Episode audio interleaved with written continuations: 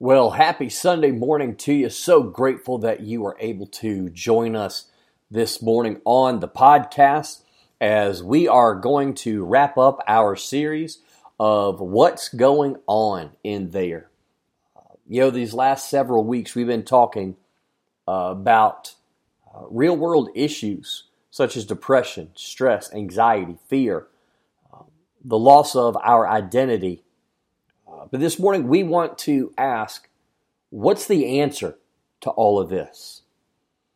And, uh, you know, this is a special weekend, of course, as it is Memorial Day weekend. And so uh, we do want to say uh, thank you to those families who have had loved ones who have died in service. Um, words cannot express our uh, sadness over the loss of your loved one.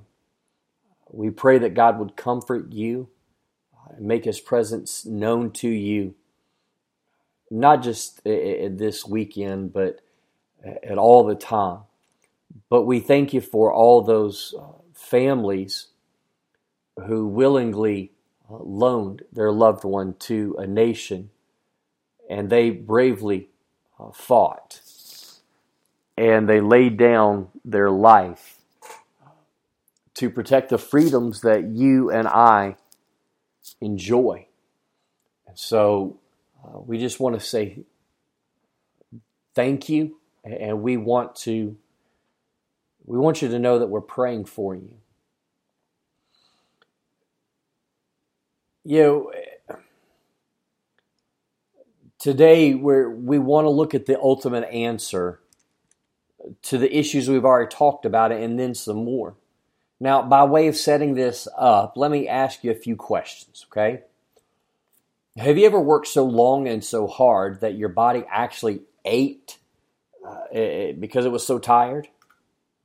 I mean, have you ever been so tired that your body actually struggled to shut down enough for you to be able to get some sleep. When either of those things happen, it's incredibly tough to function, isn't it? I mean, our mood is off, how we treat other people is off, uh, and really a lot of other things. It's just off. But what if I told you that God never meant for it to be this way? What if I told you that God built in a blessing from the very beginning? And the reason uh, that we have a lot of the struggles that we have is because we're neglecting this gift. Here's the one big thing by giving us the Sabbath, God has given us a wonderful gift physically and spiritually if you have your Bibles, let's go to Mark chapter 2 together as we're going to look at this. What is this gift? What, what is the Sabbath? And what does it mean for you and I today? So, starting in verse 27, it says, And he said unto them, The Sabbath was made for man, and not man for the Sabbath. Therefore, the Son of Man is Lord also of the Sabbath. Would you pray with me? Father, thank you again for this time, uh, just the opportunity to study your word. And Lord, I pray for everyone who's going to be listening to this podcast. I pray that they have a relationship with you that is based on your grace. Lord, if not through the proclaiming of your word today, may they be drawn to you. May they see not just their sin, uh, of rejecting you, but more importantly, would they see the love and grace you're extending to them and offering them the opportunity to become a child of God. But I also pray for my brothers and sisters in Christ because we're not perfect and we're not going to be perfect this side of eternity, but we should be striving, we should be pursuing you and your kingdom. And so, Lord, teach us what it means to Sabbath. And Lord, we also want to pray uh, for those families who this weekend has a, a much different meaning than what it has for a lot of people.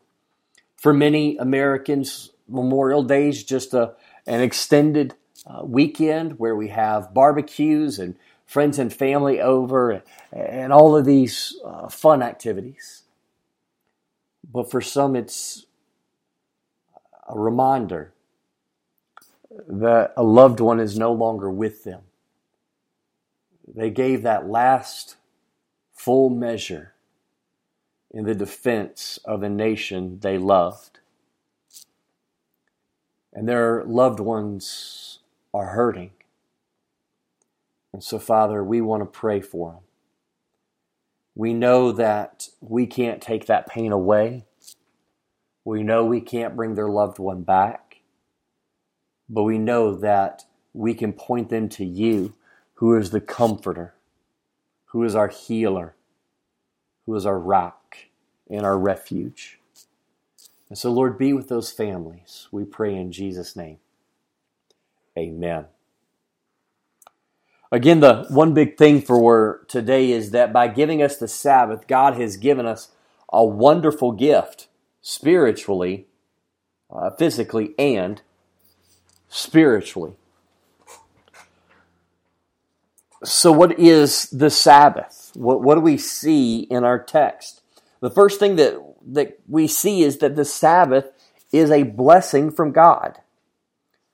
Now, i we need to do a little bit of history uh, on the Sabbath so we could really start to connect the dots and see it as a blessing, really a, a gift from God. Now, who is the human author of the first five books of the Bible? It's Moses. All right. But Moses doesn't show up on the scene of Scripture until the second book, the, the, the book of Exodus, right?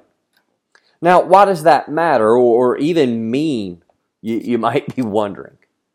Well, it means that Moses wrote Genesis, the first book of the Bible, after it all happened. So God was giving him what needed to be written for the people. Now, the law was given to Israel on Mount Sinai. It's revealed there in the, the book of Exodus. Uh, this was after God had supernaturally delivered Israel out of their slavery in Egypt. Now, as slaves in Egypt, Israel often had to work seven days a week, long, hard, manual labor. Right? There wasn't a day off. There wasn't a vacation and holidays and, and all of these things. But what we learn is that from the very beginning, God built into his creation a natural rhythm of working six and resting one. So I want you to imagine you have grown up all of your life as a slave in Egypt.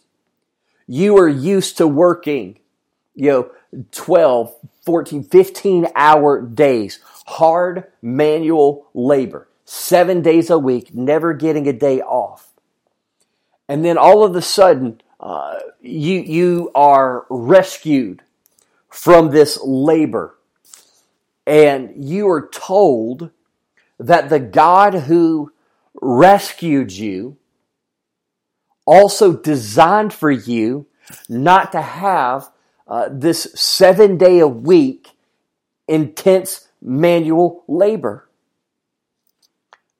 That that God is more gracious and merciful than the taskmasters you had been working for all of your life. So now you are going from working seven days a week to you're going to work six, but you're going to have one day of rest and recharge, something you've never had. Do you think you would see that as a gift? I think, I, think we would. I hope we would anyway. The problem with the Sabbath was that over the years, especially by the time of Jesus' ministry, what God had intended to be a blessing, man had turned it into a burden. In our text, the Pharisees, now they, they were the religious leaders, they were angry that the disciples had plucked some corn to eat on the Sabbath. Uh, according to the uh, Pharisees, anything like that, anything like work, that was illegal to do on the Sabbath. And so they're going, well, wait a minute. You're supposed to be this great teacher of Israel, but your followers are breaking the Bible. All right. It's breaking the law. So in response, Jesus tells a story earlier in Mark 2 from the Old Testament. It was a story about how David and his men, um, how they ate what was considered to be sacred bread. Every day, uh, the priests were to put new bread uh, on a table there in the tabernacle and, and later uh, in the, the temple. And they were to change it out, you know, every day. Now, David had been running and fleeing from his enemy Saul, and they were tired and they were hungry. And so they, they come and they ask a priest for something to eat, and he said, Listen, I, I don't, all I've got is, you know, th- this sacred bread, uh, really that I'm getting ready to throw out because we're going to put the, the new bread in there. And David said, I'll take it. And so David and his men were able to eat and they, they were refreshed. Now, David was known as a man after God's own heart. Okay?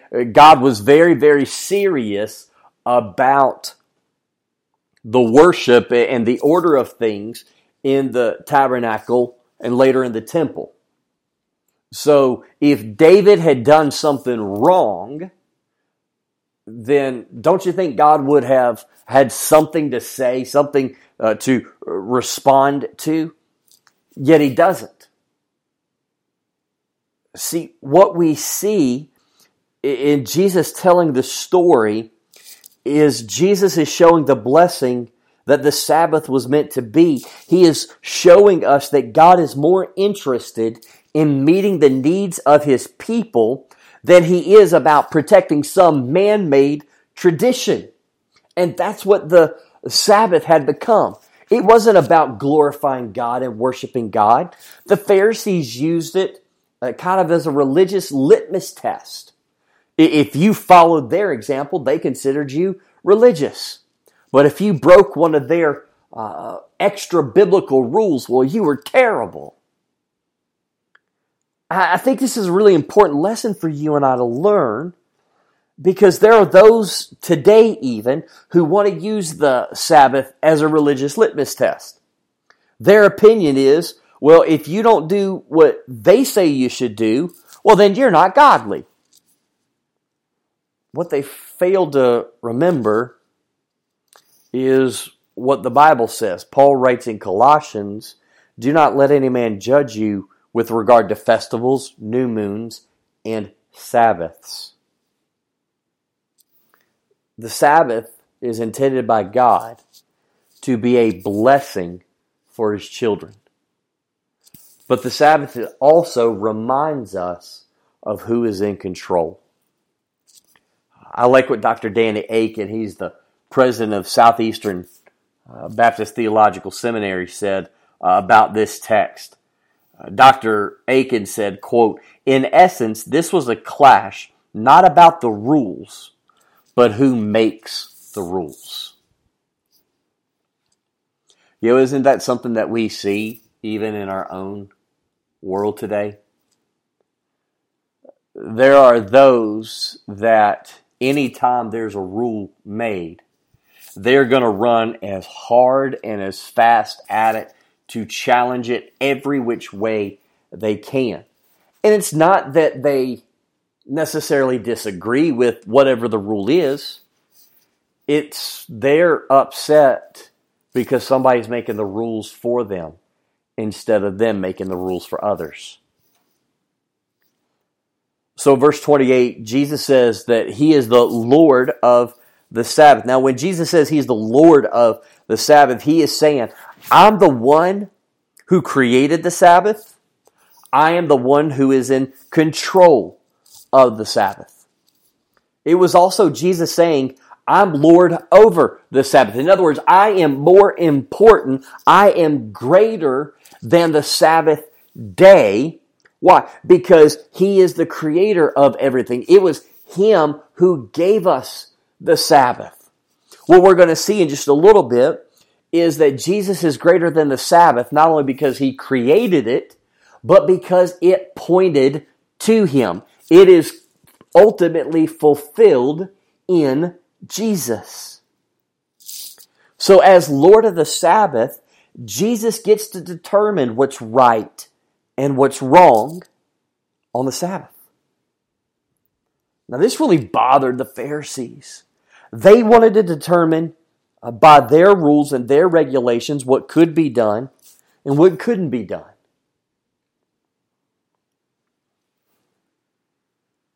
We can see the pridefulness in the Pharisees. But I wonder if we can see that same pridefulness in ourselves. Because maybe maybe the Sabbath isn't a big issue, but when we pick and choose what parts of the Bible we like and, and accept and what parts we we just kind of want to do away with, essentially what we are saying is that I'm the Lord over that issue, that uh, commandment in our lives.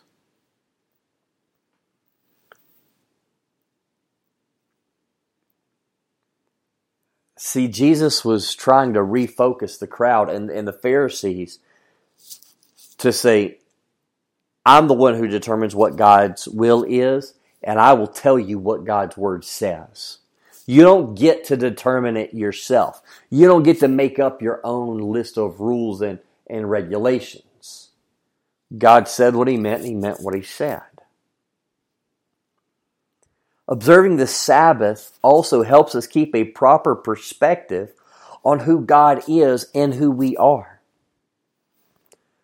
When we observe the Sabbath, we're reminding ourselves that it depends on God.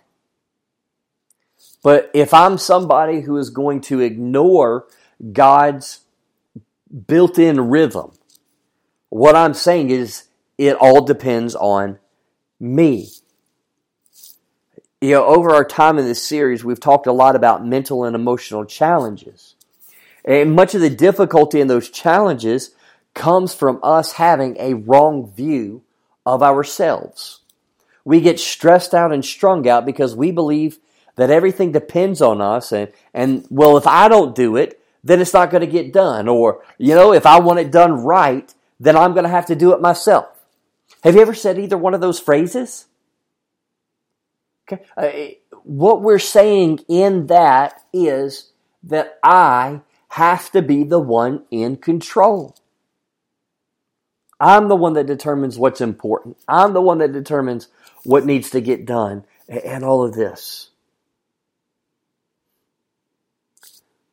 But when you and I are intentional about practicing the Sabbath, it's a reminder that God is the creator of it all. And everything that God wanted to get done, guess what? It was getting done before we ever got here, wasn't it?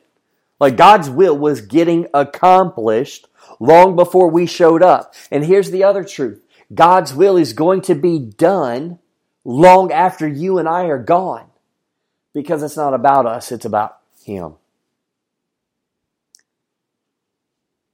Another way that the Sabbath helps us keep perspective is that we will see that God can be trusted to provide for His children. Let's just be honest COVID 19 has rocked a lot of people. When the quarantine orders were handed down, a lot of people found themselves uh, with either fewer hours at work or they were out of work altogether.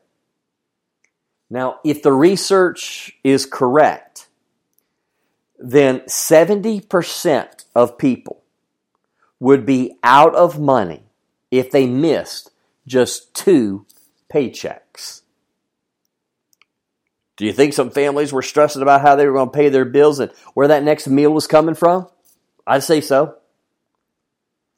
And, and even now, as, as the nation begins to slowly open back up, we're seeing that we can't expect everything to go back to the way it was uh, before COVID 19. So this stress, it's going to be there for, for a little bit longer. But maybe in all of this, God is trying to remind us that He has promised to provide for us. You know, Philippians 4:19 says, "But my God shall supply all your need according to his riches and glory by Christ Jesus." You and I don't have to stress and worry because God saw COVID-19 long before it ever showed up in China or here on the shores of America. It didn't take him by surprise. He knew it was coming. But he also knew how he was going to reveal himself to people. People who had been acting and living as though there was no God, as though they were completely self made men and women, completely self sufficient. We were now going to be forced to depend on someone else for what we needed. And as great as the stimulus check was for those who got it, guess what? It wasn't the permanent fix. The best man can do in addressing a problem is a temporary fix, it's a band aid. Only God can provide the cure. And here's the ultimate point about the Sabbath it points us to the gift of salvation. The Sabbath points us to Jesus. He's greater than the Sabbath because he created it and because he fulfilled it. You know, Matthew 5 17, Jesus says, Do you not think I've come to destroy the law? I haven't come to destroy the law, but to fulfill the law. Jesus is saying that, that all of the law, it pointed to me. It was all about me. It was meant to point Israel towards the cross in that it showed them their need to be saved and that God was going to fulfill his promise of sending a redeemer. That's the purpose of the law, is to reveal our sinfulness and to create a longing for the promised redeemer. Another unique aspect of the Sabbath is uh, that there is no record or biblical or otherwise of God giving the Sabbath to any other nation other than Israel. Now, that means uh, that the Sabbath helped define the unique relationship between God and his people. So listen up for a second, all you workaholics who go seven days a week and never take a break. Claiming to be a Christian and denying this rhythm is a way of denying the relationship you profess to have. Today, faith in Jesus uh, being our ultimate spiritual rest defines the unique relationship that Christians have with God. The rest of the world is, it, it kind of gets divided up into a couple of camps. All right. There are those who say, oh, well, there is no God. Then there are those who go, well, yeah, God exists, but I have to do something in, in order to please Him and, and be saved by Him. Yet the Bible teaches that Christians are set apart. We are unique in the fact that salvation is based on grace alone through faith alone in Christ alone. That there's nothing I can do to add to or make better the redemption and the, the Sabbath rest that I've been given in Christ. We have a unique relationship with God not by what we have done, but rather by what Jesus did on our behalf. Therefore, the Sabbath is meant to point us to a special spiritual rest that is available only in Jesus. Now, how do we know that it's only in Jesus? Because in Matthew 11 28, he says, Come unto me, all who are weary and heavy laden, and I will give you rest. That word rest is sabbaton, it's Sabbaths. We simply rest and trust in the death, burial, and resurrection of Jesus to save us from our sins. And in so doing, He gives us rest. I no longer have to work to be good enough. I don't have to work to be accepted because by the blood of Jesus Christ, I have been accepted. But how can we practically practice the Sabbath today? I mean, should we do it since we're not up under the law, but instead we're up under grace? I think these are great questions.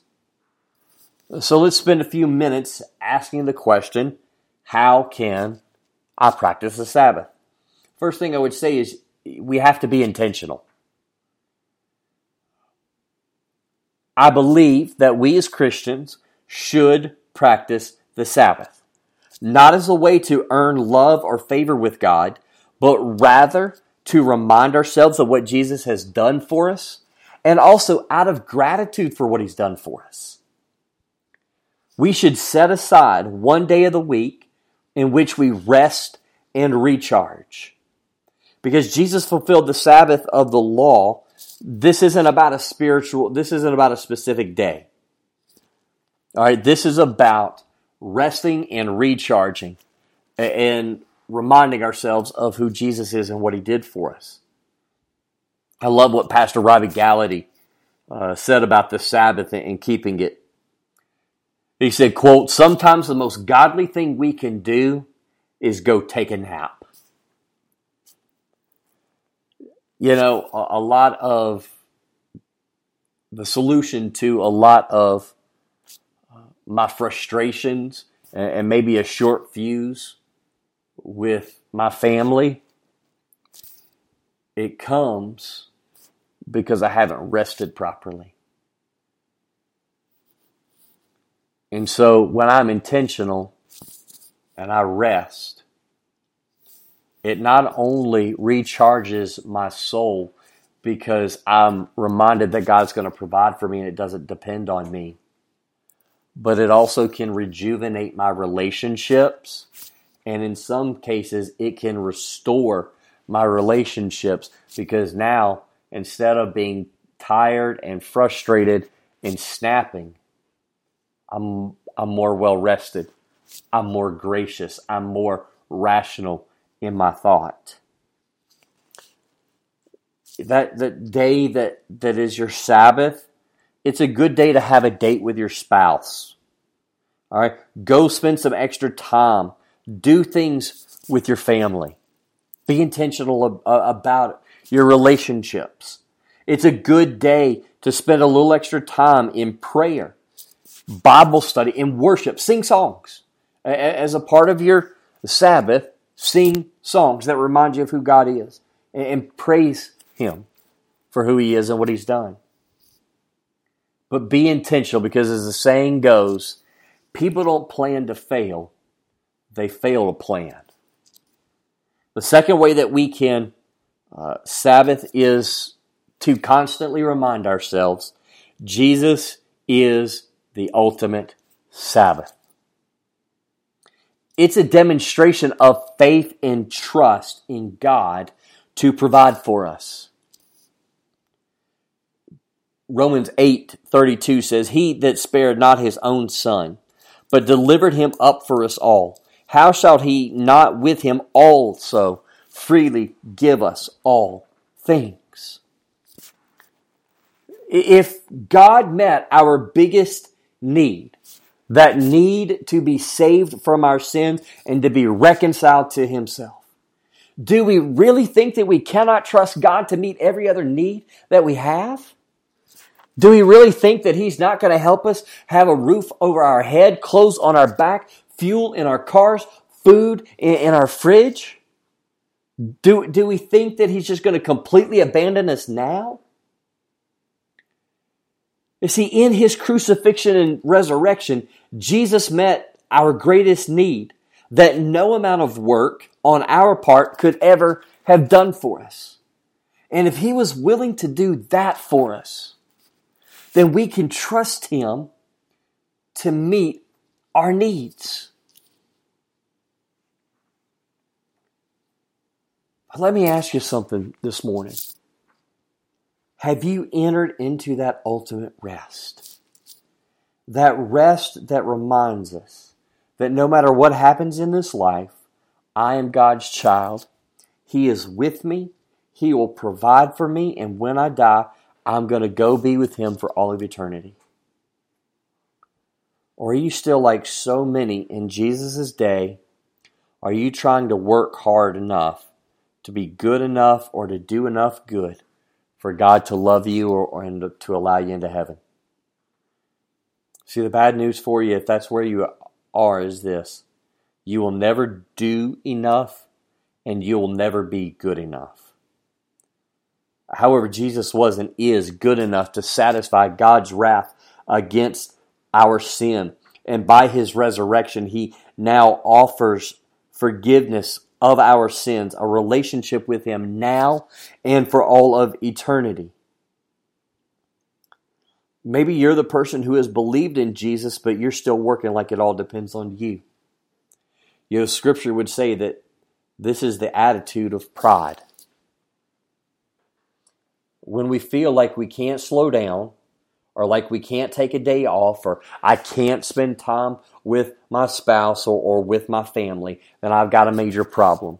Listen, if the number one comment your children hear when they ask you to do something or to see something is not now, in a minute, you got a problem. If your backside is seen more by your family than your front side, you've got a problem.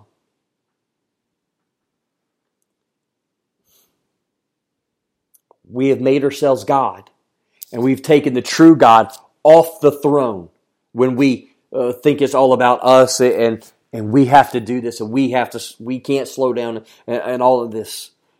And if that's where you're finding yourself, I want to urge you this morning to confess it to the Lord. Don't deny it. Don't rationalize it any longer. Confess it to Him and know this that as you do, He has promised to forgive you and to restore you to a right relationship with Him as we confess our sin, He can begin to build our relationships back.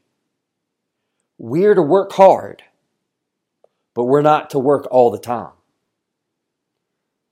God has given us the blessing of rest to remind us of who God is and to remind him uh, to remind us of what Jesus has done for us.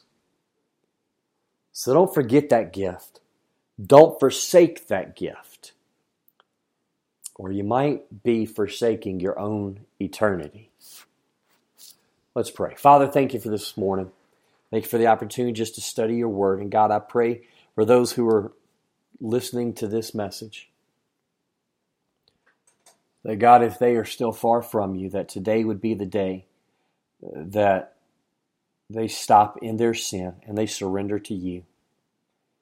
That God, today would be that day that they would become a child of God. Father, I pray for my brothers and sisters who are going to listen to this message as well. So often we say that we love you and we believe in you, but so often our lives contradict that confession. And so, Father, if, if we're not living the way you are calling us to, Lord, would you just bring us under that conviction so that we can confess it, so that, Lord, we can experience your forgiveness again and to be grateful for all that you have done for us. We thank you for this time in your word. We thank you for how you're going to use it for your glory and the building up of your kingdom. In Jesus' name, amen. I want to say again, thank you so much for joining us. I pray.